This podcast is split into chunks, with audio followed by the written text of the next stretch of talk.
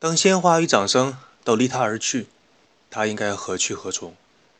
当由一个球员变成球队的老板，他对球员是否还像以前一样和蔼可亲？当他个人的剪影贴遍了世界各地的时候，他自己的私生活又会有怎么样的改变？火炉旁，最好的位置永远留给说书人。那些曾经陪同我们一起成长的动漫，你可还记得？我是与大家分享儿时动漫的游戏的影子。公牛队在打入总决赛的时候，再次与去年的强敌犹他爵士队对决。前五场比赛，双方互有领先。公牛队以三比二的总比分到客场比赛，去打犹他爵士队主场的第六场比赛。在比赛临终之前，乔丹造就了 NBA 历史上号称最伟大、最经典、最聪明、最具有争议性的一次进攻。那个被称为“最后一投”，在比赛的最后一分钟，公牛队当时以八十三比八十六的比分落后。教练菲尔·杰克逊这个时候叫停了比赛。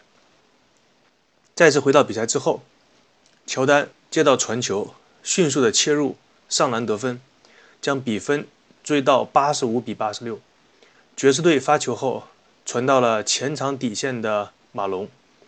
马龙背对着防守他的罗德曼，准备做一个低位的进攻，但是没有防备住。乔丹从他右后方将球倒走之后，乔丹快速的控球运到前场，面对防守专家的布莱恩·拉塞尔，他先向右路突破，然后在罚球弧附近一个急停，拉塞尔的脚步停不住，而失去重心，险些跌倒。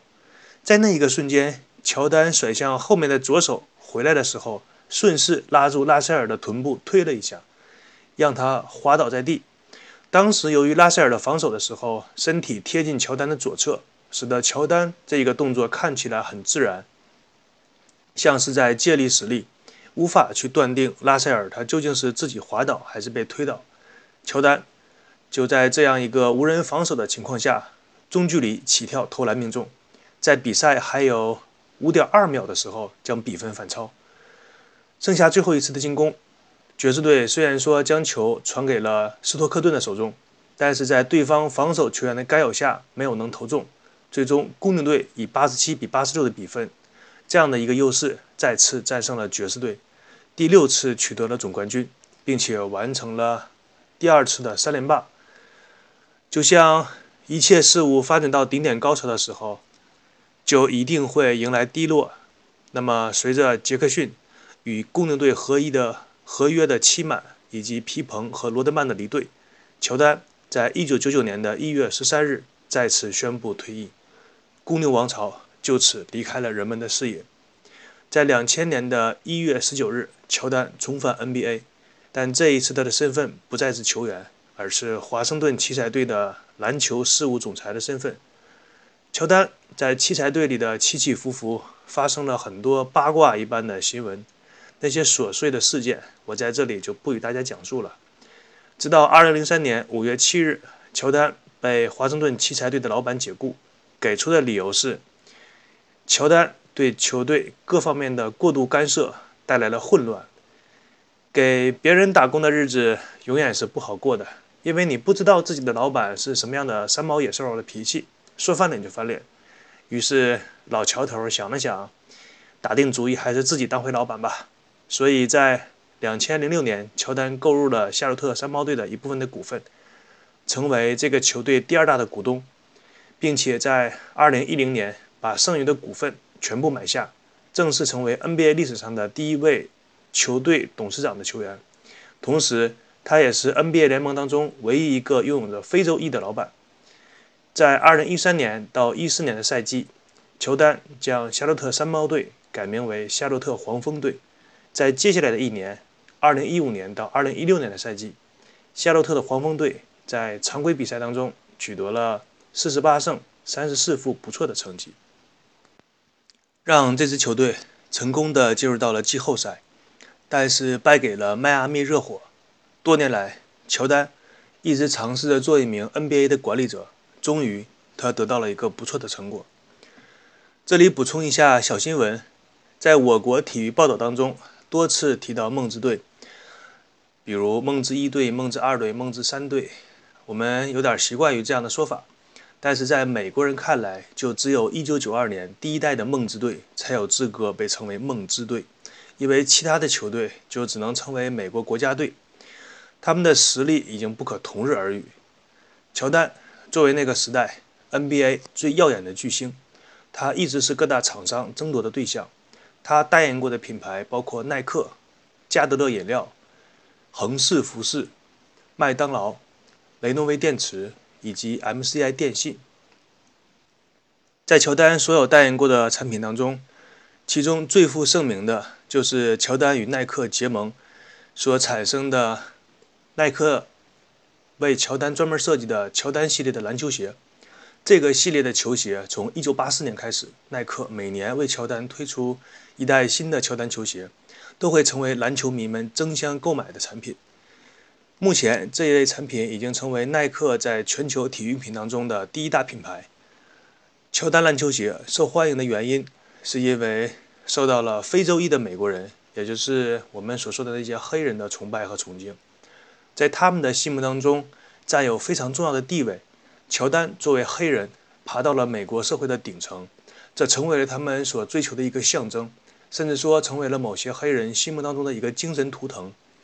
所以在黑人群体当中，流传着“金鞋、银鞋都比不上乔丹鞋”的这样一个说法。在乔丹系列的篮球鞋当中，公认设计最好的是乔丹十一代，它甚至被称为历史上最好的篮球鞋。在乔丹退役之后，耐克生产的乔丹系列的篮球鞋继续推出新的产品。这个整体的设计方向趋向于概念化和未来化。成为引领下一代篮球鞋的设计的先驱，而过去的那些旧款也会时不时的推出一些复刻版，来变相的增加一些耐克的收入。耐克篮球鞋，它的乔丹子系列售价奇贵，超过现役篮球运动员所代言的篮球鞋，但是仍然每次都被抢购一空。在美国，甚至发生过群众因为买不到。乔丹篮球鞋而发生暴力砸店的事件。事实上，乔丹的篮球鞋已经定位成一种收藏品，具有一定的保值性和增值性，在世界各地都有着收藏家高价收购乔丹篮球鞋。耐克公司为乔丹推出的篮球鞋，勾起了我对往事的一些回忆。那个时候呢，好像是乔丹第一代的篮球鞋。我所在的城市，你基本上在路上走上一天，也只能看到一两双。乔丹的球鞋，看到有人穿着这么昂贵的球鞋呢，我身边的同学就会说：“你说把一台彩色电视机你踩在脚下，你什么地方舒服呢？”因为那个时候，一台彩色电视机作为一个家庭重要的组成部分，它的历史地位就像现在有一台非常棒的智能手机一样。而那个时候，一双乔丹的篮球鞋要一千多块，当时普通的工资一个月只有几百块罢了。比较搞笑的是，在半年之后，这个同学在一次打篮球的时候，穿了一下同学的一双乔丹篮球鞋，去打了一会儿篮球，回来后对我无比感慨地说：“哎呀，那个球鞋穿起来真的是太舒服了，感觉脚就像浮在空中一样。”对这款球鞋的设计呢和用料大加赞美。而当这个同学他工作之后，家里面至少都要买上几双乔丹的球鞋放在那里。虽然这个时候他基本上已经不打篮球了，这可能也是人类的补偿心理在作怪吧。就是当你小的时候渴望一个东西，而因为种种的条件限制你无法得到，当你一旦呢拥有了那个条件之后，你还会拼了命的去想得到那个东西。虽然在当时那个东西已经可能变得一文不值了。但是你还是会非常渴望的想得到它。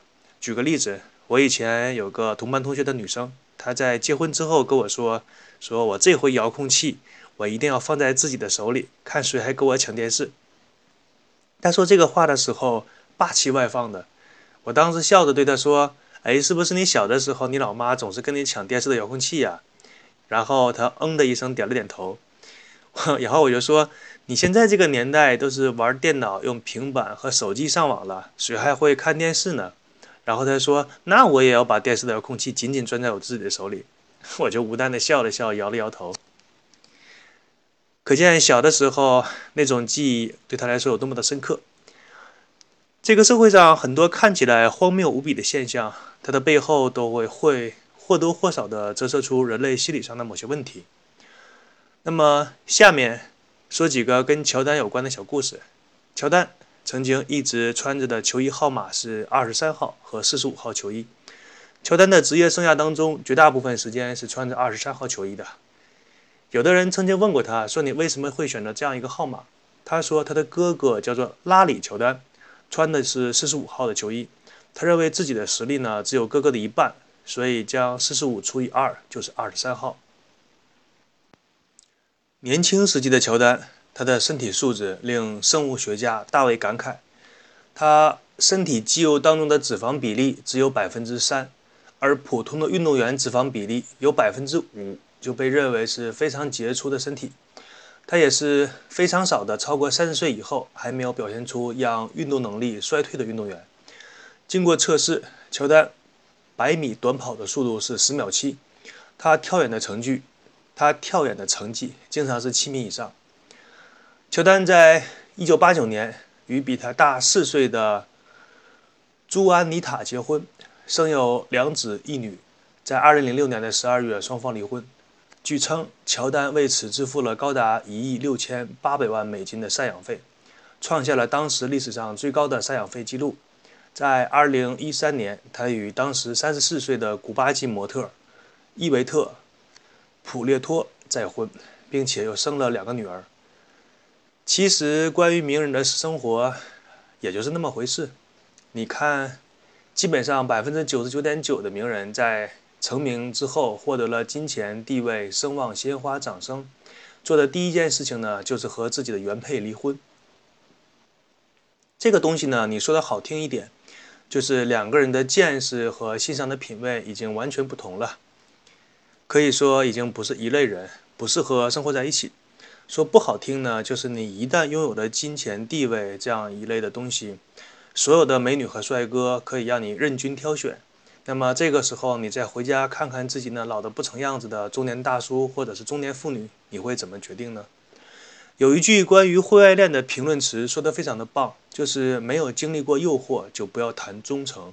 你现在之所以跟你的另一半过得这么稳定，是因为没有什么帅哥美女过来勾引你。如果有的话，天知道会发生什么。